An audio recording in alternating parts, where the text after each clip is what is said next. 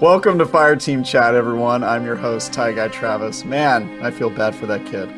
Uh, anyway, we've got a great show for you today. Uh, as usual, I've got my friends Paul Tassi, McClunky, and of course Brian Malkowitz. How you doing? C team. I feel like Paul's like, you know what? I give up on a catchphrase. I'm stealing Travis's. that is exactly what I'm doing. Yes, it is welcome because boy do well. I miss yeah. saying it, guys. Boy do I miss saying it. You can um, say it. McClunky. No, I can't. It's mine now. uh, yeah. Uh, so yeah, we've got a great show, everyone. Uh, it's been two weeks since we last met, and so much has happened in Destiny. First of all, we had you know the season of the Chosen launch. We had a new secret activity, some amazing uh, new Bungie news uh, that, that, we're going to get into in a little bit, and a lot more. So let's just dig right in, guys. Um, first, we've got uh, the story impressions. Let's just start off with what's been happening in the season of The Chosen for the past two weeks. Um, Paul, I know I've been reading your Forbes articles. You've been keeping track of the story uh, pretty closely. What do you make of this new conflict we have with the Cabal? Yeah, so in week one, I wasn't quite sure what to make of it because we had that like intro cutscene where Caiatl's just like, "Hey, like we want to ally with you, but you should just bow," and Zavala is naturally like, "No." Uh, but in week two, we got it a little more fleshed out. We got some more uh, kind of voice messages from from Caiatl, and she shows up to talk to Osiris. We now have three battlegrounds worth of dialogue where different characters are talking to each other. Um, I've, I've said before that this season has like five or six people doing voice work in it, which is very unusual. So that's really kind of bolstered the story. Uh, normally, they have one or two characters really talking a season, so to have Saladin and Zavala and Caiatl and Crow and Osiris and Amanda Holliday, like that is a lot of good interactions they have together. Um, I really like how they're setting up Caiatl. I think she's a not relatable villain and not really a villain either. Like she kind of has a good idea and that we should be allied with the Cabal to take on the the Hive and the Darkness. But the problem is that we, you know, we're Guardians. We're not going to bend the knee to anyone. So I think it's more of a question of semantics rather than like us being subservient necessarily. But yeah, it's starting off well. Yeah, I agree. Um, how about you, Brian? Any early thoughts on the story so far? Yeah, it's it's it still feels a little like not inconsequential, right? Because like from the threats that we have faced in the past from from for Destiny, it's like getting getting Caiatl and just you know her just being like, we want to ally with you, but I'm also not a villain. Like I'm saying, it's it's inconsequential because like we fought these, we we literally killed your not not killed your dad, but you know your dad was driven away from our solar system. Your you know the leader of the Red Legion, we destroyed him and his armies, and like the remnants of them are you know joining with you on the on your quest to weirdly ally with us somehow. Eh, but yeah, I, am I, but that being said, I'm interested to see where the story goes along. You know, this season so far has spoken in droves on how vastly different seasonal content is when it's not paired with an expansion. Right. Yeah. And do you guys have any early kind of predictions for how this is going to end? Because obviously they they seem to be hinting at to me a little bit like this is going to end in maybe an alliance somehow, or I don't know, maybe not. What What do you guys think, Paul? Yeah, I think it has to. I mean, we have the strike coming up in about a month or something. I assume Caiatl will be the strike boss. I, I would be very surprised if we didn't fight Caiatl at all. Uh, but I, I I would guess instead of killing her that we end up disabling her armor or making a retreat or something and then that could be like the story campaign like I, I, think we're going to a place where she has to like kind of respect us as equals and like understand that we don't really see it as an honor to like work under the cabal empress like we want to if we have an alliance we want to be allied with them i think she'll figure that out eventually she seems to be one of the smarter, more logical Cabal leaders we've seen. Like Osiris, you know, commented like, "Oh, it's the Cabal leader that shows mercy." Like that's a new one. Uh, so I think I think we will end up allied with her, but we're going to keep trolling her in her battlegrounds for the next three months here uh, before that. But it it would be very strange, I think, if we just like killed her, like based on how they're setting this up, and like I think that would be a poor story decision, uh, g- given what they the lines and stuff they've given to her. So we'll see how long it takes, but that's where I think we're going. How about you, Brian? You think we're gonna yeah. end up friends with Caiatl, or so elaborating, kind of, or adding on to what Paul just said, like.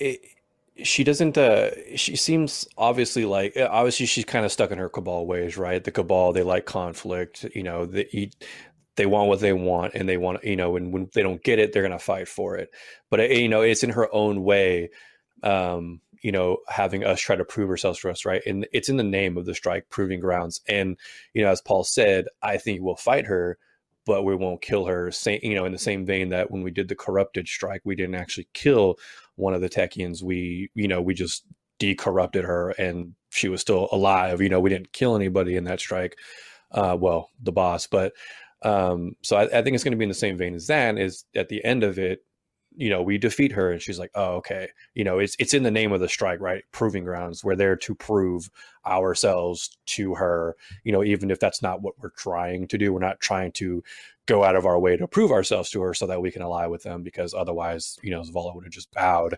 um, but yeah I, think, I think it's I think that's where it's going to go I think we're going to end up in an alliance with them but I don't know what that means for the you know how how that shapes out like the shared world and the open world. You know it's like if we ally ourselves with the cabal do we just stop fighting cabal in the open world or do they just ignore that aspect and we still just shoot cabal around patrol uh, patrol zones? Yeah my guess yeah my guess is they're going to cabal the... are now friendly units. They show up as like blue. Yeah. Here's here's a question i have about the strike. What unit do you think Caiatl is like what type of oh, interesting. You know what I mean? Like as a boss. My guess is oh. gladiator because we haven't had a giant gladiator boss yet, and like I think she has a like a cabal blade, but I'm hmm, I'm wondering. Not had a gladiator had, boss, right? We have. I don't think we've had a full gladiator boss. No. Uh, so I I could see that. I I mean, it could just be something similar to Gaul, where there's really no like equivalent to comparison. it. You know, yeah, it was just kind of like a, a big guy we shot at. He was um, kind of a Centurion. yeah, that's true. He did have a Dawn yeah. Blade. God, that fight sucked. Um, yeah, so I, will play devil's advocate on this one. I, I think there's a pretty good chance that we don't end an alliance and that this is just sort of another kind of stopgap little side adventure that doesn't that doesn't end up going anywhere. Um, I think that's possible. I have a hard time seeing the Cabal, even Caiatl, as you know, kind of different as she seems.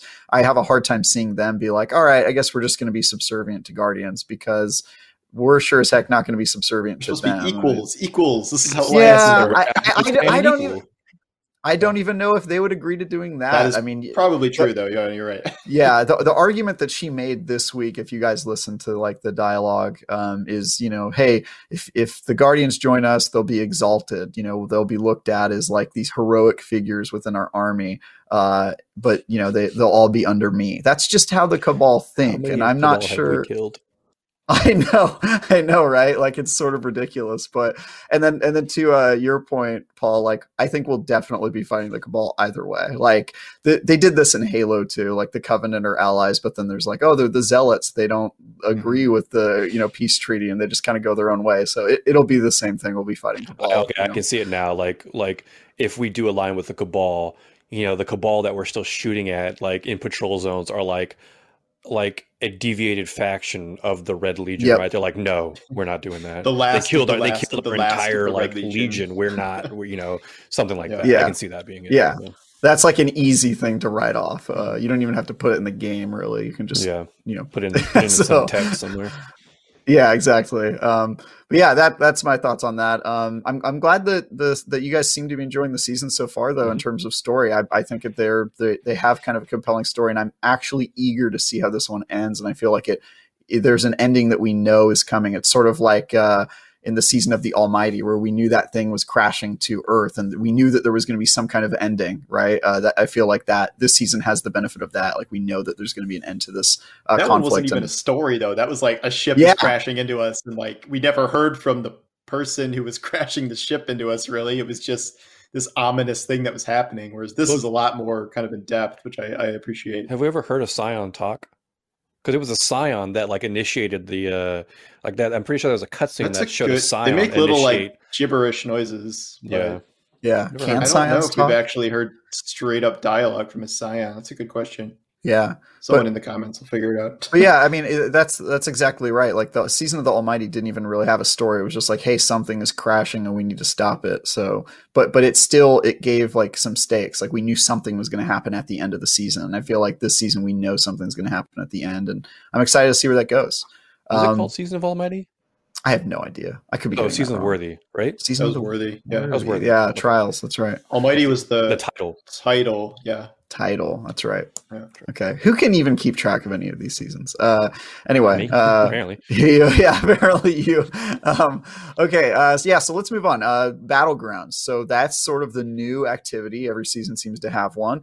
Um, so far, we started off with uh, two, and then they added a third battleground this week, and it sounds like we're going to get a fourth one next week, which is on Nessus, I believe. Um, so yeah, that that should be uh, you know it, it's I'm, I'm surprised how long they're kind of keeping this interesting and adding things but uh, what are your guys' thoughts on battlegrounds uh, so far as an activity that we're going to be doing for you know the next month and a half? Uh, brian. I'll say this. I would not be mad that when the season was over, that they added these to the strike playlist. Based on the hmm. fact that they, That's they feel they themselves feel kind of like like strikes, right? You know, the and they you know they feel rewarding at the end of it. So I'd like to see them elaborate on that and bring you know that sort of loot system into the strike playlist. Um, but yeah, like I think you know from moment to moment they the the it feels like a strike mission so it's like it's kind of nice having them because it you know the strike playlist has felt dull for a long time even though they're adding three this season one which is already available one which is bugged and one we're not getting for like another month or something um so yeah I, i'm enjoying them for the fact that they feel kind of striky um you know i don't want to say they're too difficult because they're not super difficult but you know unless you're fighting that thresher 1v1 um, I think it's a nightmare. But yeah, it's yeah, I, I'm, I'm kind of liking them so far. So I'm I'm interested to see how how if they start to grow stale after a while. But considering you know it took a long time for strikes to f- start feeling stale themselves, we'll see how these ones play out. Paul, your thoughts and and would do you agree that these would be good strikes? Yeah, that's an interesting idea. I hadn't thought of. It might be a little tough to blend the hammer mechanic yeah. with it, but it, I mean, obviously we need more strikes in the strike playlist and they're about strike length. So I, I could see that potentially working. I'd be surprised if they did that instead of staying their own playlist, but I wouldn't be opposed to it necessarily. Uh, I think there's there's a lot of good in them and just maybe a few cons, but like they feel a little more simplistic than strikes. Like there's less, there's fewer mechanics. There's not. They all kind of have the same mechanics in them. The boss with the three immunity phases. Mm-hmm. These two of the bosses have a shield, things like that. However, they in a, in a lot of ways they feel better than strikes because the enemy density, it's just it's like nonstop fighting. It's like a strike where they cut out like all the BS essentially. Like no waiting around on a plate, like shooting three enemies every 10 seconds, mm-hmm. like as the thing charges. Like it is nonstop, just enemies, enemies, enemies, ships, drop pods, like in in all the sections essentially. Um, and then the final boss room is is kind of like nothing I've ever seen in Destiny, where they've just jammed, especially when you get to like the very end with the final third of his health bar, they just dump so many enemies onto you. like it's not like th- oh three phalanxes are coming out of the door. It's like here's 15 phalanxes. yeah, like, just a lot of mind cells, like, baby. You, no, yeah, exactly. Like it, it, was built for stuff like that, and you, even just getting to the boss to burn him is like can be a pain because of all the stuff going on. So that's something I really I really like about it. Uh, right now, I'm a little. The grind itself is a little weird because we, we've unlocked so few hammer charges that it's like, okay, you want me to run five of these to focus uh, uh, an Umbral engram with two perks at the end. Like, yeah, okay, I don't know about that. But as we unlock more stuff, I think that'll get easier. I know there's a hammer thing where you can get two uh, charges maybe per run or something like that to reduce it. Still seems a little long, and I feel like having you run as many as they do at a certain point you might just rent like get the rolls you want anyway before you even need to, to get to the double thing farm um, mm-hmm. but i I, I really like the system overall, and I think it it's it's miles better than I would say hunts, arrivals, worthy, all of those seasonal activities. Like it, it is much better than those going all the way back to maybe sundial. Yeah, I would agree. Agreed. I think this is totally. I, I think this is probably the best activity since Menagerie, personally. Um, and I, it, I, yeah, I could see that. I love the uh, I love the amount of combat, as you said. Um, I guess my criticism to adding them to Strike specifically would be that there just isn't enough story. It's kind of very straightforward in terms of what's happening, and at yeah. the end, you sort of get some bonus dialogue. But the cool thing about Strikes is that you're learning about the world as you go through it, and they sort of cut that out to just be like, "Hey, you're killing the Cabal." Like that's what the season's about. Um, but in terms of just like a fun, very playable activity, and the fact that they're extremely easy to match make. You know, nobody has to really know anything special or work as a team. I really like. Uh, it's given me a chance to sort of just like mindlessly play a PV, PVE activity, which I'm you know that's not not been most of what I've been doing in Destiny, just you know, historically speaking.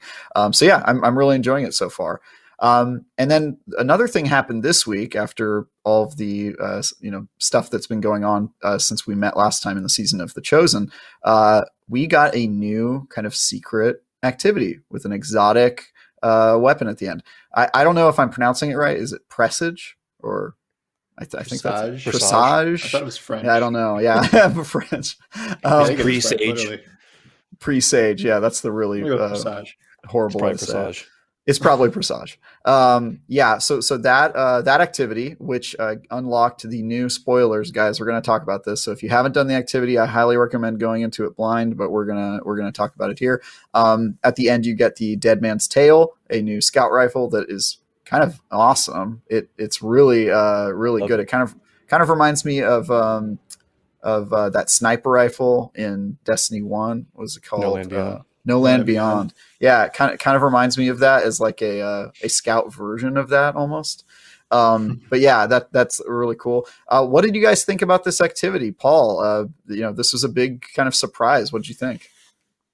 Just top notch. It's it's one of the best quests they've ever done. I, I can I can see the argument that it could be better than Zero Hour and Whisper, uh, mostly because of uh, the story components, the lore, the atmosphere, also, there's no timer, uh, so you can just kind of solve the puzzle, the puzzles and stuff at your leisure. Um, that will probably change when there's a heroic version. I kind of expect a timer then, uh, but it's fantastically done. It's li- they literally made a Scorn ghost ship, and the it is a spooky atmospheric experience. It is pretty light on combat, and yet the combat there is still could be pretty challenging. The boss, in particular, if you're trying to solo it, can be uh, a little frustrating, but in a good way um, I going through it blinds. Like I, I did, I was just LFG in the first few minutes of the quest launching just to try and get through it, and that was a really a blast experience. They they have a totally new mechanic with these spores and the switches and things, and I really really enjoyed the entire thing. And then it helps at the end that it gives you a gun that is a new and b actually very good, and that we can go into that in a minute. But yeah, the quest itself is fantastic. Easily one of the best they've ever they've ever done. I, I don't know if I can do a, a, full like top five ranking order, but it is definitely up there. And it this is just on the back of the Hawkmoon quest too. So I was not expecting something quite like this uh, this soon, and it is certainly better than than the Hawkmoon quest was. Absolutely, yeah. Uh, Brian, how about you? Any like highlights, moments that popped out for you? Yeah, I just want to say first that like this is like this mission is Bungie at their best, I think, right? Like they do they do horror elements so well and this really shined through and it was really surprising because I, I kind of expected it going in because you know before i was able to jump in i saw that uh, i saw a tweet of them kind of teasing teasing the mission so um you know going into it it was it really like paul said just gave me that ghost ship vibe and it felt really cool to actually be in there and and explore around and and I also I appreciated that there was no timer because you can just solve all these things at your leisure. But I think for me, like that really the biggest highlight is dropping down that first time and seeing and like immediately going looking around going, yeah, this is a trash compactor. Like immediately going into that room, I was like, I'm going to trigger something and these walls are going to close in. And uh, that was really fun, you know, and I'm, I'm, I'm glad this mission happened. And the exotic rifle is really the Dead Man's Tale is really cool. I like it, and these the catalyst is only going to make it better. So I can't wait for that to come out too. Yeah, uh, yeah, I, am with you guys. So for me, the top moments were obviously the Star Wars reference uh, when you get to uh, you know the, the the garbage mashers part. Mm-hmm. I absolutely love that. That was just like such a great moment for me um, yeah, and, and, going into it blind and sort of just solving all those puzzles myself and, and going through it. I I loved it. I, I would probably say this is my favorite of their secret events, even more than Whisper and Zero Hour. Um, I just uh, there was something how unexpected it was, I guess, and then just just the kind of like it, there was like a horror element. It kind of reminded me of Dead Space in a weird way, or like, mm-hmm. or like going around it and trying to going, God, what is Calus up to? Like, what what experiments went on here and that sort of thing. And I'm really interested to see the story implications. Um, if I have one gripe about it, it's actually in the reward system, which uh, you know you get like a a version of the exotic where it doesn't have a it's missing some perks and then you have to rerun it to get a full version with random perks and i thought that was kind of unnecessary but it was very uh, necessary yeah, yeah I, I, was like what? Like okay so just do it again. Uh, but yeah uh, other than that like they as as an experience it was fantastic. Um, really enjoyed running it. Um, it was a weird it was also a little weird how they introduced it you know going through the uh, the arms dealer quest. I don't know if anybody here like organically figured that out? Like, did anybody here do the nightfall? I don't know how people organically figure this stuff. well, that door is open though, right? Because like if you go yes. to that strike, if you do that strike, yeah. that door that's never open is open. So like it, it probably took noticed it. Yeah, it, it probably took you know because you got you know you got thousands of people you know yeah. doing that and that's why that's obviously why that strike was the nightfall this week so that it would easily be figured out you know so you jump into nightfall you're killing these enemies that you normally do and you're like wait why is that door open? That door's never open you know and then you go in there and you see a bunch of enemies a big you know yellow bar enemy and you're like what the heck? So you go around kill i i could see it being easily figured out you know if if um, i guess with this many people yeah but yeah. yeah i would i would never even have like cast a glance. It was i mean it was people yeah. figured it out in like half an hour like in like 1999 when we don't have reddit you know, and we don't have all this internet. Like it, I could see it just going like over the head of so many people. But like next totally. issue of Game Informer reveals the secret quest. exactly right. yeah. yeah. Uh, so let's talk about Dead Man's Tale then. What are you guys thinking about that? I've been using that gun in PvP, and let me tell you, tap tap tap. it's great. it's great for those of you who are audio right? listeners. I'm just giving five? eyebrows.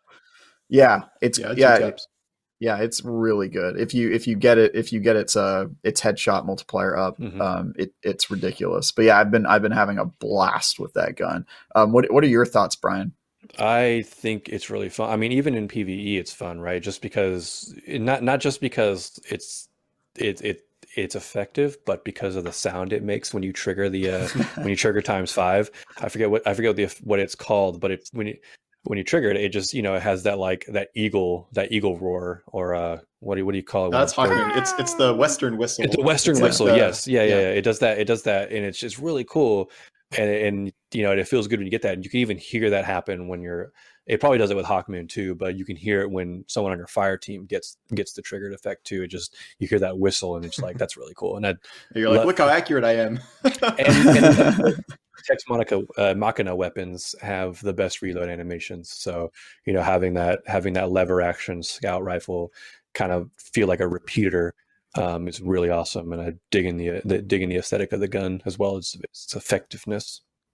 Cool, Paul. Any thoughts on your end? Yeah, I got I looked out. I got outlaw on my phone, and so it just it speeds low. I didn't know it could roll outlaw. It. Yeah, Ooh, it's it's wild. Um, delicious. Put that. Put scout loader on. Stack times five cranial. It's the fastest reload you can get, and it's it's so much fun. Um, fastest in the West.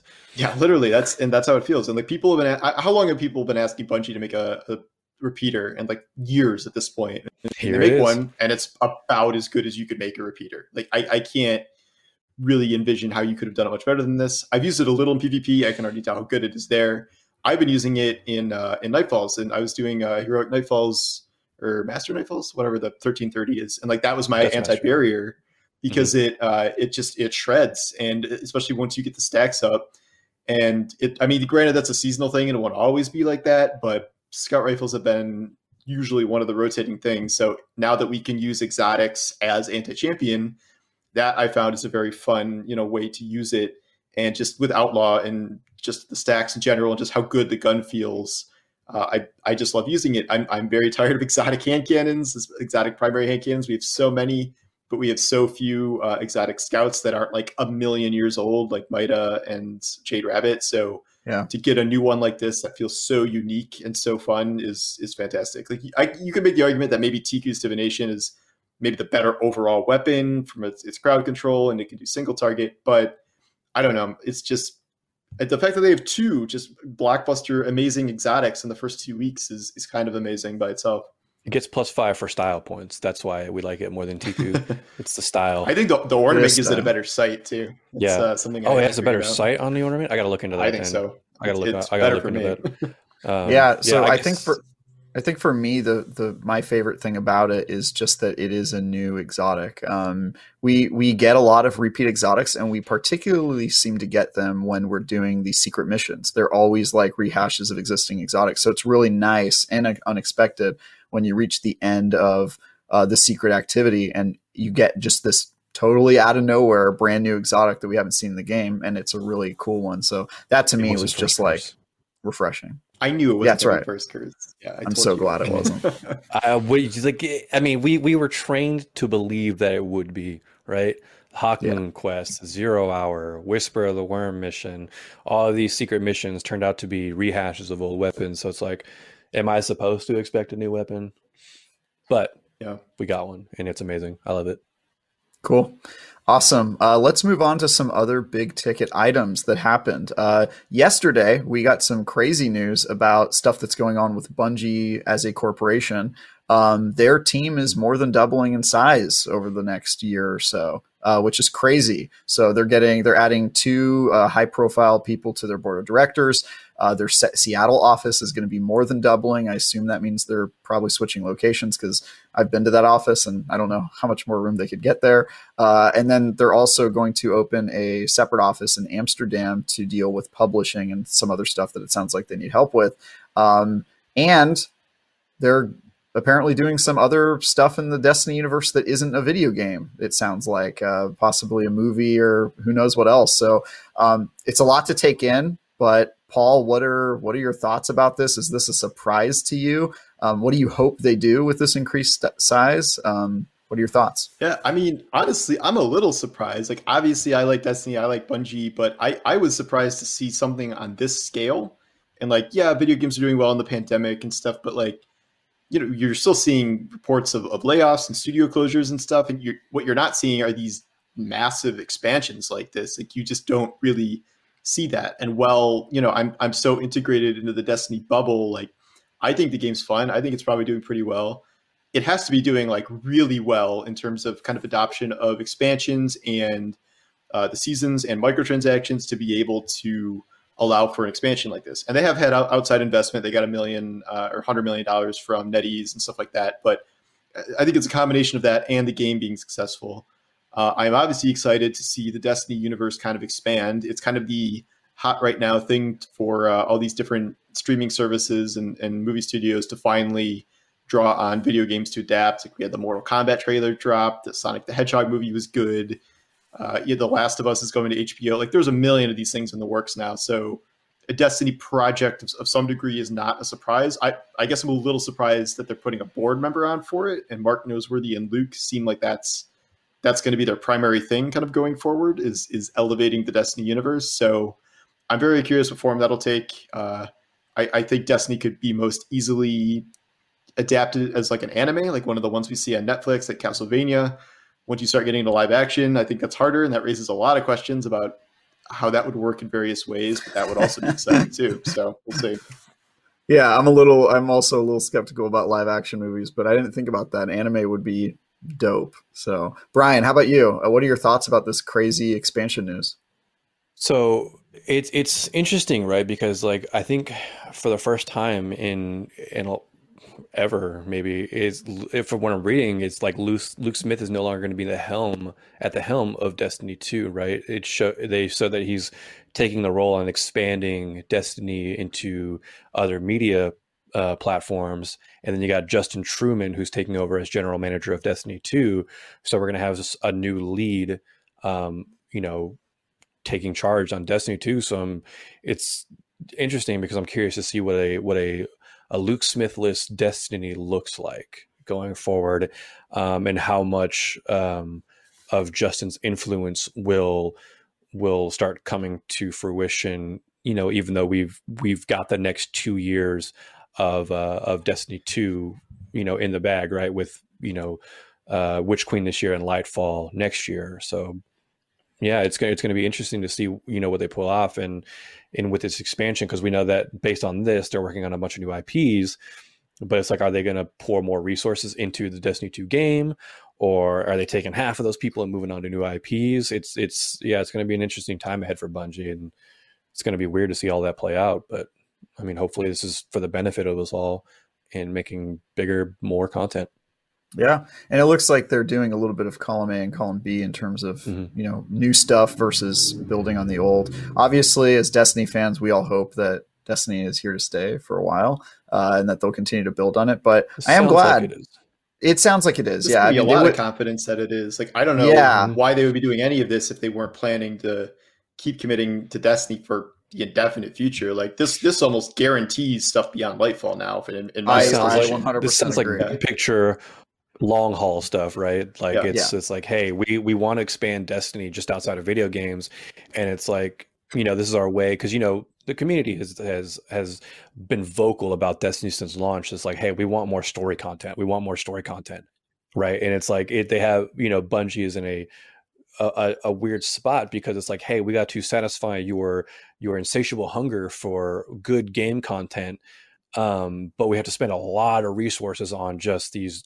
gigantic um, you know cinematic expansion story content that hey maybe maybe they can offload some of that onto these other media platforms while bringing us like these big you know these really good pieces of content that just keep us engaged rather than just these these huge um, story arc campaigns so yeah and I, I, agree with you, Paul. Like, I think a lot of us thought when they announced three years of Destiny, like, obviously they were committing to three years, so they weren't, you know, saying goodbye.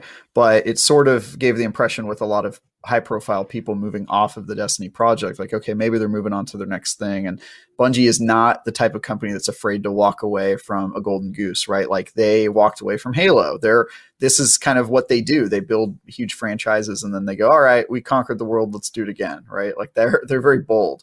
Um, and so I, I kind of expected that, but I think you wouldn't be building an expanded universe for Destiny if you didn't plan on continuing the games. Like that just doesn't make sense to me. So I think they're, you know, Destiny's definitely here to stay, and this is really surprising, but also great news for us as fans and I, I, guess not that surprising in retrospect. Like you said paul they got they got some money. Uh, they did the game pass deal. I assume that that was huge. They also did a stadia deal which i mean oh, google's yeah. got money. That i mean i know i mean stadia obviously didn't yeah, doesn't seem like it's working out but i bet you it worked out for bungie. Well, I, I, also guess. think the difference here between this and halo is that this is theirs. This is like fully theirs. True. like they left microsoft and they could not take Halo with them, probably unless they paid Microsoft a bazillion dollars to, to get sure. it. So mm-hmm. Destiny is something that they have built from the ground up, and that's why I don't think they would want to let it go. And I think I, have said this before, but I, I, think they want to be like Blizzard, like back when Blizzard was like very good. BlizzCon's going on like as we record this, and like Blizzard in its heyday, you know, StarCraft, Diablo, uh, Warcraft, and out, and then Overwatch. Like it had these big franchises that you know supported all these different games at the same time. I think Bungie wants to be able to do that with more than one IP. And I don't blame them for that. And I think that's a good long term growth plan because you can't just like expand your studio and then only make kind of nonstop content for a single game. Uh, even even as much of a golden goose as World of Warcraft was for Blizzard, they were still working on two or three other franchises at any given time, even though they could have just rested easy in, on on Warcraft alone. So I think that's the ultimate long term plan here, but it is very long term because they're talking about the the next IP not being out till 2025. So that yep. that is probably going to be something pretty sizable. That does not strike me as like, oh, Bungie's doing like a battle royale clone or something. Like yeah, that. I don't know what that project is. Set in Destiny Universe, Matter or whatever it's called, but that sounds like that could be something potentially very large and maybe more than just like the you know smaller scale PvP title that we think it might be.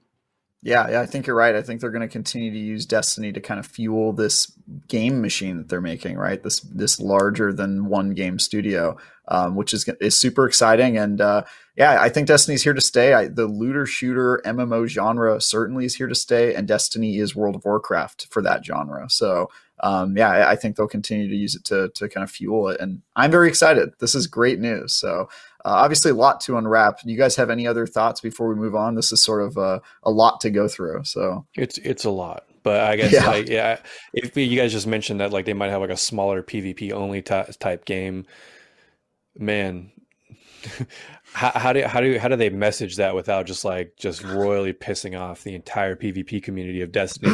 if like oh. there's an outcry of like all these problems with Destiny's PvP, but they release an entire game based around PvP combat, that'll be a. I think they will. I mean, if they have multiple projects in the works, I can almost guarantee one of them is just a PvP game. Like I, I don't know what style of PvP game and I don't know if that'll be out first as like their first project, but I, I would almost guarantee they're working on something like that just based on their, you know, their usual history of strengths. So that wounds me. I really hope you're wrong, Paul. I'm saying, yeah, I'm not saying they should like stop, stop development on Destiny PvP. I think they have a lot of issues to fix there. Uh, maybe you know this season they're at least crawling in the right direction, but you know stasis remains a problem. But I don't know. People are excited about trials as we speak. Like the new weapons they, they put in there are, are pretty cool and things like that. And the forever battle against cheaters and stuff, I guess. But mm-hmm. you know, I, I I don't think they're just going to abandon PvP entirely. It's just I get why people have that impression based on the past year or so. Um, mm-hmm. I, I, bet we'll hear something about that more in the state of the game. But for now, I, maybe it's getting a tiny bit better, um, and people have kind of put their anger aside temporarily. But uh, obviously, those kind of deep seated issues are still there. Yep. Yeah, for sure. Yep, and we actually this is a perfect transition. I'll, I'll jump to this one and then go back to our, our pre-raid schedule. But uh, some of those issues may have revealed themselves in trials, which uh, returned this past weekend. Um, Paul, I know you got in there. I'm not sure if you did, Brian. I actually did not, which is a huge really? surprise to everyone. Uh, yeah, uh, the reason was I just am not high enough power. I, I would think I was. Uh, I think I was 1280, and then I. I oh, that's I fine. That was fine. That's. Yeah, I, I don't know. I, I, I talked to some of my friends. Man. If you Did wanted you really? a messenger, that was good enough. Yeah, I, I, I, I my team was 1260. Too, so. Yeah. Okay, yeah, I talked to I mean, some maybe not to go flawless, but yeah. Well, I, I, was trying to go flawless. I talked to some of my friends, yeah. and they were like, "Yeah, everyone in there is thirteen hundred higher," and I was like, "Yeah, I'll do it next week." So I'll probably I'll do it this, this weekend. You messed up. Did because I? Because it was mm-hmm. yes, because this week you you just needed to play three games to basically guarantee yourself a messenger. Right. Um, and every like a lot of people who don't so a lot of people just didn't care to to win. So, you know, your first match or two, people are just jumping off the cliff, like throwing the match just to get themselves to three games finished. Um, so, you know, that, that was part of it. So I jumped in with a couple of people because I, I wanted to get a messenger. We weren't doing that. We weren't throwing the games, but, and, you know, and some of them were sweaty, but, you know, every time we reset a card, our first match or two was always somebody just, uh, like a team just jumping off the cliff to end the match. Um, so and that, that kind of that might spark a, a, a, different debate and a different topic of a problem yeah. with their loot system. But you know, if you this was the weekend to jump back into trials if you wanted to go for messenger, so you, you kind of messed up there. I so, mean, I'm not worried so, about it. I'll get messenger eventually. It'll come I'm gonna back play. Around. I'm gonna I'm gonna play a lot of trials, and I'll probably get the adept version. I'm just you know I want to. Oh, okay. Yeah. What up, guys? you, yeah. you, don't know how long that'll take to show up, though. I, I got like, Probably. I mean, you know me, I'm I don't play trials, and I'm pretty bad at trials. But like, I got seven messengers. Like, I did Damn. three wins and the bounty on three characters because that's how much I wanted to go for it. Same. And then I got two from token turn-ins, and like, I got two outlaw desperados, and like, boy, that was worth it. Like, that was totally game changing. Yeah. Um, I got the same role. Yeah, and like, nice. it's either that or rapid hit or like the the two best ones, and like I Desperado feels like a, a, cheat code on this thing. Like it's way better than it was on Redrix. Uh, but nice. there, I mean, there's a lot of strong weapons right now. It's not. It's not even necessarily like the trials meta now is Desperado Messenger. Uh, I think it's better in sixes, honestly. But um, it I, I do not regret going for that at all. This week it's like Astral Horizon at three, so I'm not going to do that because I only really care about the three win with my skill level. But the swords here, the uh, adept hand cannon is here, so those are now all the weapons are kind of in the wild. The hand cannon is supposed to be really good uh, from what I've heard. So yeah, maybe I'll go for that. But yeah, I'm definitely gonna hop in this week. But uh, what are you guys' thoughts on uh, on trials? The way you played it, obviously, uh, people jumping off the cliff just to get messenger aside. Um, was the uh, I mean, you play on PC, Brian? Where was there as much cheating? Uh, you know, how does it feel? Yeah, lots of cheating. Okay, great. oh yeah.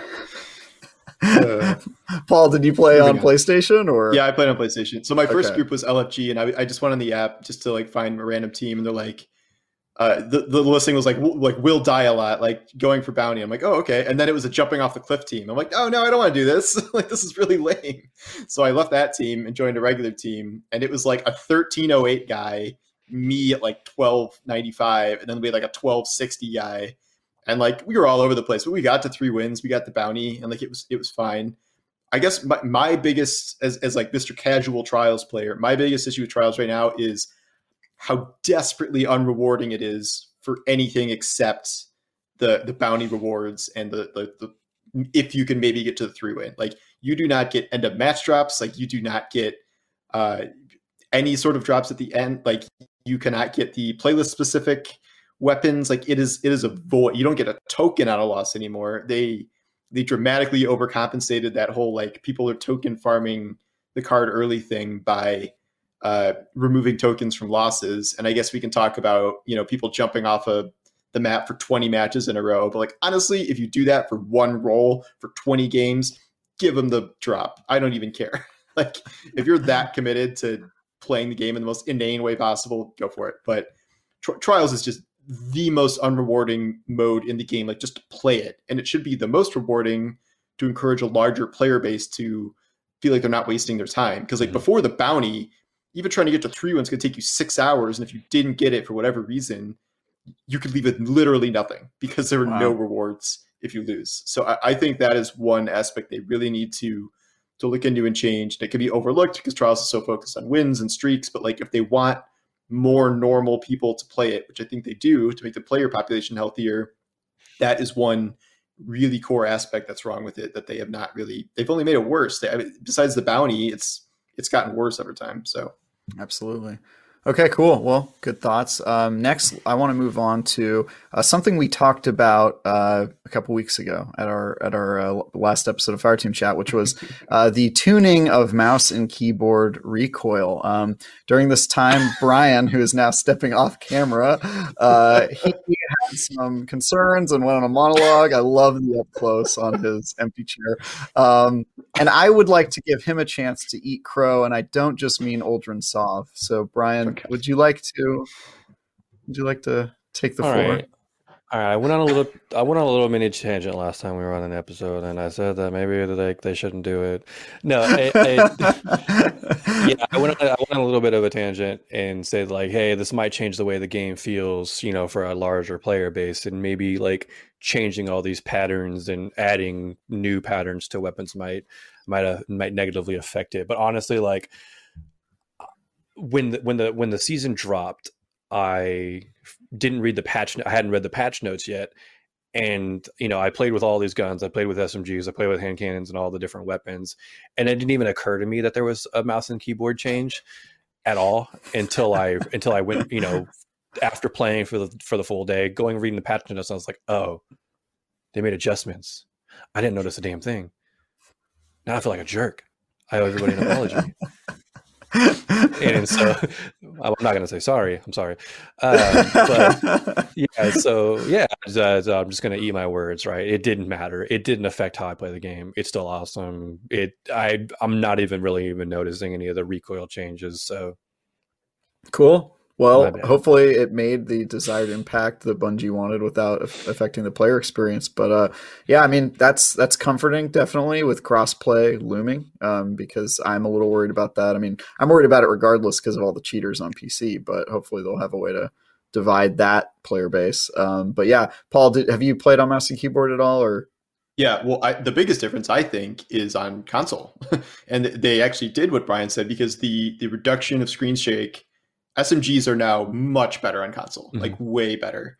And I do notice the recoil changes on PC for SMGs a little bit, but like it, it's not enough to make them bad. And I still use them on PC all the time. It's just yes, they they shake a little bit now, but SMG on, on either on either platform is the only weapon class I can really notice it because the changes were so big. It was like 20, 25% changes but on PC, it didn't make them anywhere close to unusable, and it's still probably better than console. But console, they feel way more viable than they did before. And I don't even know what else has changed, like fusions, pulses. I, I, I lost track, but nothing else seems remotely bad at all. Cool. Yeah, glad to hear that. Um, yeah, I, I did notice a little bit of change on console, but kind of a positive change. So yeah, I have no complaints here. Um, I'll continue to use submachine guns like once every year. Uh, the but new yeah, submachine gun is so good. The the primary, it's so good. Which Oh, yeah, one? I love that one. The uh, well, I forget what it's called, but Okay. um, the Dang one it, from it's Battlegrounds. right there. It's right there, right there on the tip of the tongue. But yeah, I, I always forget it. I always On want to say surface of your mind. something like that. But Okay, yeah, uh, I'll I'll I'll try it out. Yeah, I've, I've not really used submachine guns honestly since Recluse. Like seriously, really. So I, They- to- I mean, there's some pretty good ones, and I think this one is a 900 know. RPM. So like it it it's it's a good submachine. I think it's the best one since Recluse. Honestly, you can get like surplus frenzy on it. Like it's Oh, you know what? I- I did use the the name. Yeah, submachine gun during the dawning. That was the one, the last one that I really used seriously. I can't remember the name of it. it's Um, better than that. I'd say yeah. for sure. The dawning. Um, oh, cold front. Cold front, yeah. Thank you. That's right. Um, anyway, uh, yeah. So th- another thing that was on the uh, TWAB that we haven't talked about, um, I think it was two weeks ago after our last show, um, was the changes they're making to the Quest tab. This is sort of a smaller story, but they uh, talked about uh, changing the way quests work so that they're more readable and you can kind of double click on a quest and sort of get more information on it. Um, in my opinion, this is something that, although kind of a smaller quality of life thing, uh, speaks a little bit more broadly to Destiny's ambitions as an RPG. And we talk about a lot on the show about how, uh, you know, Destiny is not as much of an RPG as it c- should be or could be. Um, some of us think maybe it should go a little bit deeper. Um, and and uh, so I, I, I'm personally very excited about this because I think it's easy to forget that Destiny 2 actually launched without a quest tab after Destiny 1 added one. And then they re added the quest tab and now they're sort of doubling down on it. Um, so I'm very excited to see this um, personally, and also because uh, there are a lot of freaking quests in Destiny right now. If you're like a new light player and you're joining and you just get like a dump of quests, it can be uh, pretty hard to keep up. So um, I'm pretty excited about this. Do you guys have any thoughts? Again, I know it's sort of a smaller thing, but to me, it sort of struck out to me as like I'm actually kind of jazzed about that. So here we talk about it. Paul, do you have any thoughts? Uh, I'll put this in the like moderately excited. It's good and fine category. Kind of the same as like seasonal challenges. Like Right. it's certainly a positive addition. I don't know if it's something I can personally get super excited about. I mean, I, I think I discovered it by accident. Like I didn't even know they added it, and then I, like I hit the wrong button over a quest, and I'm like, oh, what's this screen? Um, I, I do think it can be helpful uh, for newer players who are lost in terms of objectives and, and what reward they're chasing and things like that. And it just it looks visually nice, but it's not transformative, but it's certainly a good addition to the game and a good quality of life improvement, similar to seasonal challenges. Brian, any thoughts as a PVE guy? I, I assume this will be affecting your world a little bit. Yeah, it's it's it's. I think it's fine. I mean, what Paul said, right? I think I feel like it's it's going to be mostly for like new light players who are who are lost and don't know what they're doing and don't know where to go. Whereas you know, like us, we're seasoned players, so like when we get a new quest, we you know we're we're automatically like attuned to know where we need to go, right? So we're not really ever really confused without that quest screen. Um, so because you know we've just had so many years without that type of that type of guidance so we already really know where to go. I mean it's it's it's nice to have it's it's a really sleek and clean looking ui um so it, it has a lot of very valuable information on there for people who who just need that extra nudge to like know where they need to be going but um yeah I, I you know it's it, it's a really good addition. I like it. It's cool. Cool. Uh, yeah, th- I think that's all we have to say on that one. Uh, next, I wanted to talk about the new strikes, and by new, I mean the old ones. Uh, Devil's Lair uh, returned. Uh, I think some of you guys probably played that, so we'll talk about that first, and then we'll talk about the weirdness of the Fallen Saber strike. So it strikes Um, plural, but, uh, but, Stri- strikes plural with a huge Asterisk. asterisk. Yeah. Uh, so, uh, what did you guys think about uh, Brian? What did you think about the Devil's Lair making its glorious return? And it was a glorious return. That is a great way to put it. It like if you like the first time i played it was in the nightfall because you it wasn't i tried finding it in the rotation of the normal strikes and you couldn't access it on the directory. You can now this week. You can just load up uh, cosmodrome and launch devil's lair but you couldn't last week. Um, but man like playing that on like a 1230 or a 1270 nightfall feels really good. The enemy density in that strike is fantastic. And you know all the way through and when you get to that boss fight and like and you trigger Sepiks to start the encounter they chose the the the Sepiks redo redux I, however you say that word um, music that they introduced in rise of iron when it was Sepiks perfected. That was his name. That's right. In that, yeah. re, yes. that, that Dutch strike, yeah. So it's it's that really kind of just like rock metal, Sepiks Prime music uh, version of that song, and it's really cool and it really hypes up that that boss encounter. Even though like now you can kind of just you know just melt that boss pretty quickly, but you know leading up to it, it's it's such a really good strike and kind of just like reminds you of like that the Devil's Lair was like the the strike. Like when you think about strikes in Def- Destiny, it was always Devil's Lair for me, and like this kind of just reminded me of that. Even though we're in Destiny two now, years on from Destiny one, that that strike still holds up true as like the pinnacle of what Destiny strikes should be. It's a pretty pretty strong recommendation. Uh, Paul, you have any thoughts on this? Uh, yeah, but I, mean, I came in as, as something of a skeptic with these reprise strikes, especially Sepiks. Like it's the first Destiny strike, so I'm like, okay, I know what Sepiks is. I know how that's going to feel to run, but it doesn't feel the same. Like it's this, it's the same old areas and stuff. But what Brian was saying is right. Is is the enemy density again? This is something that they have like dialed up to a crazy degree this season. I think it was I was watching a Datto video where he said it has more enemy density. Like it is physically smaller. It's like three rooms essentially than almost every other strike, and yet it has way more enemies than like the mm-hmm. corrupted mm-hmm. or uh, Scarlet Keeper, like any of those huge expansive strikes. Because I do feel like those strikes are kind of just going through these enormous zones, killing like eight enemies at a time, and like it just it never feels that hard or frenetic or anything unless you just dump a bunch of champions in there. But you know, for the Nightfall, even the regular version, just would the the quintessential area is is I think the tank battlefield where it mm-hmm. it truly feels like a battlefield. Like it is a massive space. There are many many clusters of enemies everywhere, not just one. Like there are swarms of enemies surrounding the tank itself. There are brigs now they put in, and then in, in the Nightfall there's champions. So like it is. It really feels like the, the kind of firefight that we don't see in a lot of strikes. Um, a lot of the old strikes, remember, were, were designed with double primaries in mind, and like limited heavy ammo, so I don't think they they thought they could have maybe as many enemies, or maybe it's you know the next gen upgrades in the game's engine evolving over time, and now they're able to do more stuff like that. But you can really feel it, and like yeah, I have my issues with like it's kind of weird to have a six year old story in a strike coming back, and yet that's sort of how all strikes work, and we have Dead Cayde talking to us and things like that. So yep. I'm not going to like. I would rather have the strike than not have the strike, even if mm-hmm this they couldn't find a way to like integrate the story. Like it's not ideal, but I get it, and it is worth having it over not having it.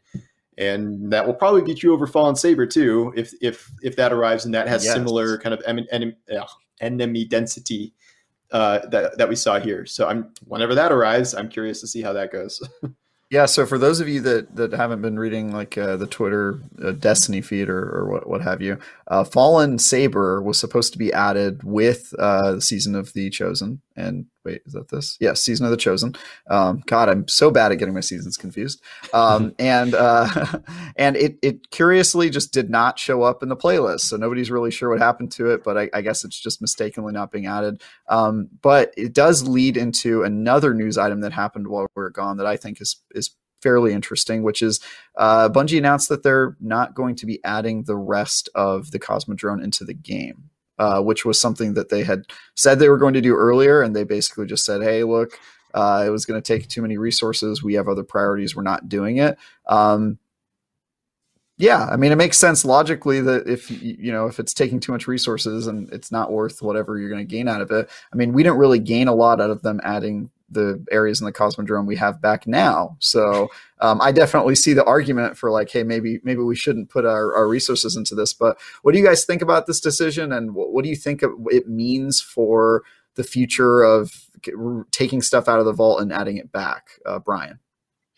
Uh, honestly, like if if if that holds true, right? If if if the reason they didn't put rocket yards as a patrol zone in in the Cosmodrome um, be, is because they it's going to take too many resources and they need those resources to build newer content i'm fine with it right? Like you know you think you think about like what it might take because they would have to stitch that entire area because yes the area exists in the game but it can't be as easy as like drag and drop into the cosmodrome and suddenly you can sparrow to it. I, I there's you know i'm not a game develop, developer or an engineer so i don't know what it takes to make all of that happen so i doubt this is a case of being lazy, right? Bungie wanted this to happen. They wanted they wanted the Cosmodrome to be fully fleshed out, um, you know, this year. So it's not that just like you know what we don't want to do it anymore. Screw that. It's it's clear that they want to take that to make something else, and if that's the case, then by all means, like do what you got to do to you know i'd rather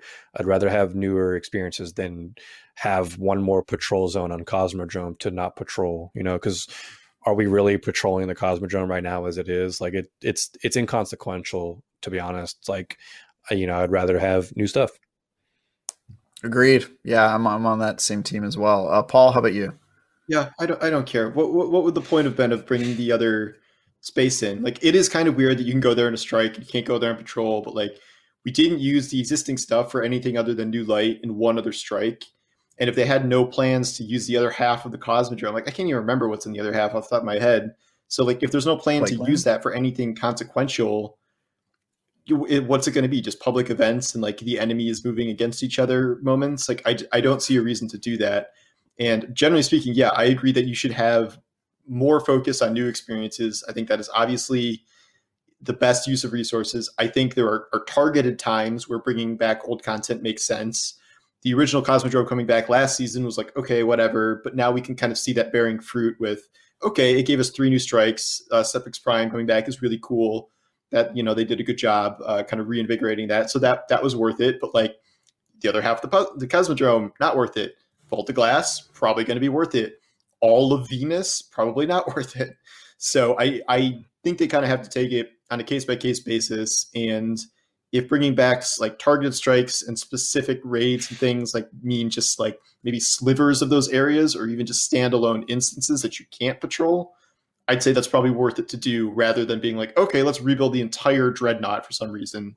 Like, let you know if you don't need to do that. So I, I, I agree with them that this is probably ultimately the right way to go about this. I think the problem is messaging. They should have told us this like two months ago. I think they forgot they had promised this, us this for this season until people brought. I forgot. I forgot that they had said it'll be hit D1 parity because they announced that in like June of last year. Mm-hmm. yeah, it was a while blog ago. Post about it. And like I had totally forgotten about that. So I bet they forgot about it too. And they could have told us earlier, and that would have been great. But I don't. I don't care about the decision itself, and I think that's probably the right call. Yep. Yeah, I'm with you guys totally. I think prioritize new content first. I don't really know why they're adding so much of the Cosmodrome back anyway, because what I really care about is the activities, not really the patrol zone. I definitely don't care about there being yet another material that I'm expected to get. Uh, spin metal, thank you. Um, but yeah, I, you know, I, I think new content should take priority, and and it, it does. The one thing that makes me kind of tilt my head a little bit is I didn't realize it took that much effort to bring an old zone back into this new game, and it kind of makes me scared for like.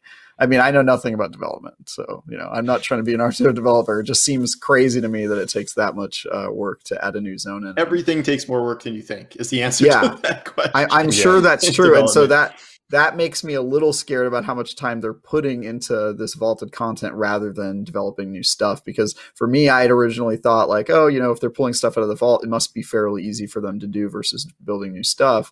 Um, you know, re- bringing back a vault of glass and Cosmodrome and all that. Now I'm sort of wondering, all right, well, if it really takes that much effort to bring it back, like, why are they doing it at all? Like, is that where the priority should be? So that's a, a little bit of an eyebrow raise for me. But again, uh, it's probably a balance. I trust Bungie. They know they probably know what they're doing. They definitely know more yeah. than me when it comes to development. Um, so not totally worried about. Well, it. to to add to that real quick, like you got to think about like you know when they're bringing back vaulted content, they're skipping the entire the entire art phase and design of all that, right? Which I got to imagine takes a long time, right? When they're adding Cosmodrome into Destiny 2, they didn't have to conceptualize what that play space looks like. So, you know, I'm sure that cuts a significant time at a development to add those spaces in. But yeah, I mean, like, like I said, who knows how much time it takes to to take that area that's already in the game and stitch it into the shared world so that you can sparrow to it from from Steppes or you know wherever that uh the uh, divide I think is where the uh where that links into on Cosmodrome. But yeah, I don't know. Right. Okay. Uh, I think we got through most of the news that we've been we've missed for the past two weeks. Um, the last thing that was on the TWAB yesterday was uh, Iron Banner's coming back next week. Do we care? Yeah, No the guns 120 are good. The new guns Oh, are good. oh, we got a yes and a no. this is perfect. So as Paul, soon as I get a you halfway first. decent Time Worn Spire, and I heard the I hear the SMG is good too. I think Time Worn Spire is a rapid rapid frame uh, pulse, so we haven't had one of those in years. Isn't so it the that- that'll scout be good. rifle? No, Time Worn isn't Time Worn Spire a pulse? No, no, no. I thought the scout rifle was coming next week, and not the um, not the uh, pulse rifle. I could be. I, I might have read it wrong. There's an it's- if it's- SMG and a rifle. Yeah, I'm not sure. I thought it was a scout, but I, I mean, if it's your, if it's pulse, then great. But Uh, yeah, He's googling. While he's Oh, he's googling. He's Brian. doing he's coming Yeah. with pulse. That's receipts. a pulse. That's a pulse. Okay, all right, you got receipts. All right. It's rapid fire pulse. Okay, so yes, I just want the hand cannon because I want another 120. steady Uh, hands. yeah, we steady- need, we need, we need more hand, steady but- hands in Crucible. That's definitely something we need. I didn't get one last time Iron Banner was around. Oh, then yeah, you're really uh, out of luck. I have one that's like the the grip one, and then moving target, and then I put like a targeting adjuster. Like the thing just pulls you on console. Like it's it's crazy. Like how how much aim assist you can get with that perk. There's a new perk too. I think it's less stability but more range. Iron something or another. Yes, that's Um, right. They added Another those. iron perk. There's no new armor.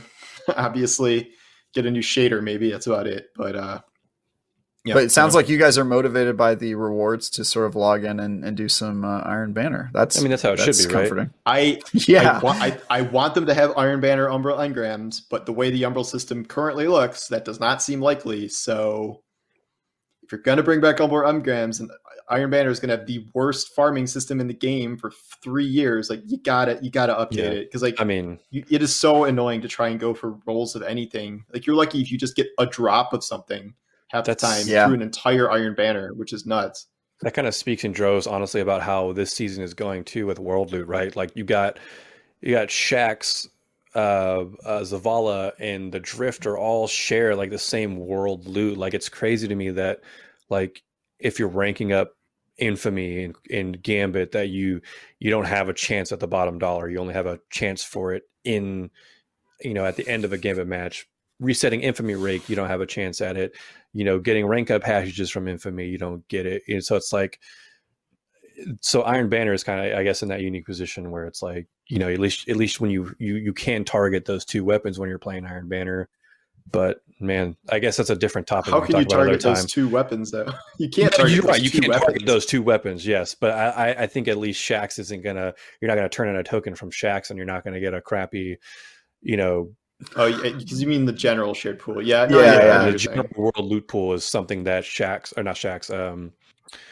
um, Jesus, Saladin. is- Saladin. Saladin is not gonna Yeah. have all that world loot stuff in it. So at least that's Yep. nice. Yeah, I agree. Yeah, I- I'm going to log on I, to to do uh, Iron Banner. It's actually one of the events that historically I've liked the most, but just recently it's sort of been like, all right, no new armor, no real new weapons. Uh, you know, I'll pass. So I would also really like it if they would give some seasonal challenges uh, for next week to be Iron Banner based. Um, I don't know what their stance is yet on. Uh, weekly challenges kind of built built into activities that happen during the season. My guess is it won't do it because uh, one of the things we've learned is that seasonal challenges can be completed even if it's not during that active week. So I don't think that they will do that, but I, I would kind of like it. I, I think, should. yeah, Yeah. How They many Iron. Banners? There's going to be like four Iron Banners. So like if you- exactly. and you don't have to complete every challenge to get the final reward. You need like three quarters of the challenges. So if you want to Yeah. skip it, you can. Like I this think they week, should do it for sure. Yeah, Yeah, this I'm- I'm week and with you. last week had um, two Crucible challenges. This week it's Showdown, right? Next week you can't Yeah. complete that challenge, right? There was la- and last week it was Mayhem. You can't complete that challenge this week because Mayhem it'll is be in the back, playlist. yeah. It'll be back. So yeah, I mean, I think they, they could add Iron Banner challenges, but the thing is, it's like all of the challenges for the season have leaked. There's like a Google Doc floating around with all the challenges. Oh, throughout- I haven't seen them. and, you know, there. so I don't. I haven't read all of them, so I don't know. Um, Okay. But yeah, like, the and also, you know, side note, they sta they uh they're retroactive, so you can kind of like complete them ahead of time if you Some of them to. are, but not yeah, all of them. some are some are retroactive. Yeah. Interesting. Cool. Well, that's something to look forward to. I think we got through everything, unless you guys have some other stuff you wanted to talk about. so long, Well, it got dark here. I know. I noticed you turned on that like- lamp. That's It's so like it's spooky lighting now. cool. Uh, so let's move on to our Bungie please. I hope you guys uh, prepared. Oh crap! I did do one. Yeah, I have one. All right, let's start with you, Paul, while Brian okay. uh, goes through Thanks his laundry list of things he doesn't like. Okay. Uh, um, this is a very kind of complicated one. It's both complicated and simple. And my Bungie please is Bungie please like do something with like normal armor because right now there is just there is a 0% chance that any armor from a non-powerful or non-high stat source is not going to be like an instant dismantle like once you're you're at the level cap. Like there's an entire row of umbral engrams here where you can focus it into like a helmet or boots or, or something from the season and it is like guaranteed not to be above 60 essentially. So mm-hmm, like mm-hmm. why does that exist at all? Like what what what is the purpose of any armor that is dropping that low? Because every time you see that and if it's not from like a, a prime engram or something you know can drop high stat armor like you know it is going to be an instant dismantle and that is like 75% of all armor drops. So I, and then you know once transmog's here then there's even even less of a reason. Like maybe you're willing to sacrifice uh, some stats for that you know that one helmet you really like uh, but once uh, transmog's here you won't even need to do that. So I, I think they still have some things to figure out with armor well, I think weapons are in a really good place right now. The perks are great, and like armor mods are, are fun, and you know th- those have been fine. But like actual armor pieces as drop, like as things that drop, are very strange, and it's just absolute trash. Just so much of the time where it doesn't even have a chance of being good. So. Yeah, that's a really good one. Uh, Brian, do you have yours or should I do mine now? Oh, he's got one. All right. What, what? Catalysts. There are mm. so many exotics that still don't have catalysts. It, it it pains me when there's a when there's a when there's an exotic weapon like Thorn um, that you can't you can't even at the bare minimum make orbs with. Um, I really hope this wasn't already said in one of our other past ones, but like we need um, at the very least to be able to just masterwork up um, exotic weapons that don't have catalysts so we can make orbs with them you know as we can with just legendary ones. So even if a catalyst just allows me to make masterwork orbs that's it. I think their priority instead of just releasing every new exotic with a catalyst to go back and like all right how do we how do we add a catalyst for anarchy? How do we add one for thorn? You know how do we add one for all these exotics that don't have a catalyst so that way they can see more playtime just for the sole reason that they can make masterwork orbs. That uh, I think that needs to happen. Bungie also a very good one. Yeah, you guys have very good Bungie pleases. Uh, so my Bungie please this week, I did something different. Um, I'm I'm playing with members of our Fire Team Chat listening community, and this week I played with somebody called uh, Cletus Mometus on Xbox, uh, and he had a very good Bungie please that I wanted to feature on the show, which was a, a really great nitpick. Uh, if any of you guys have ever been in the tower and standing near the vault, you'll know that sometimes when you are trying to equip a weapon, you will instead accidentally store it into the vault. Even if you're not interacting with the vault, you're just standing hundreds near enough to hundreds it. Hundreds of times. Yes, this happens to players all the time. Uh, it was one of those things where as soon as he mentioned it, I immediately went like, "Oh my god!" Like that has annoyed me so many times over the years. So my oh, Bungie, sorry, what is happening? So in, in when you're standing near the vault in not the tower, interacting with it, and you're not interacting with it, if you go into your inventory and you try to equip a weapon, it will instead store it in the vault. It, It'll it's, change. It's, like I had no, that problem. It, it's not like a bug. It's like if you're in your vault and you're moving stuff back and forth, and you take something out of the vault, your first instinct is to equip it. But then by exactly. doing that, you just put it back in the vault because you're still yes. technically in the menu. Right. That, yes, exactly. Yeah. That happens all the time. So uh, my Bungie please is make use of another button. Like it shouldn't be A for both. Like just change it so that I don't have to accidentally. I, am trying to equip a weapon and I accidentally put it into my vault, and then I have to go into my vault for four minutes and fish it out again, and then I make the same exact mistake a second time. Uh, I don't want to do that. So uh, that's my Bungie please for this week. Bungie please. Uh, and if you would like to uh, game with me, I'm Ty Guy Travis on Xbox, PlayStation, Steam. So uh, if you want to play with me and, and, submit your Bungie please while we play, I'm happy to hear your gripes, moans, and complaints. Um, that is uh, Fire Team Chat for this week. Uh, hope you guys enjoyed. Thanks for listening, and we'll be back in two weeks to continue to talk about Season of the Chosen and the other stuff that maybe more surprises uh, happen in between then. Uh, Paul Tassi, where can they find you? Uh, at Twitter, um, at Paul Tassi. Google me for my Forbes articles, and I'm pretty much doing daily YouTube videos now, so you can find me there. I've noticed they're great. Mm, Uh. Brian, how about you? Uh, everywhere, Brian X Bang. That is it. Awesome, yeah. Instagram. That's it. and it. you you can it. find me uh, at Ty Guy Travis, and you can also read my articles on IGN. This week, I did a preview for an upcoming game that was featured on the Nintendo Direct uh, called Knockout City, which is a cool like dodgeball game that I actually had a lot of fun playing. So you can read that on IGN.com. Uh, that's it, everybody. Thanks for listening and watching, and until next time, Guardians, Guardians out. out.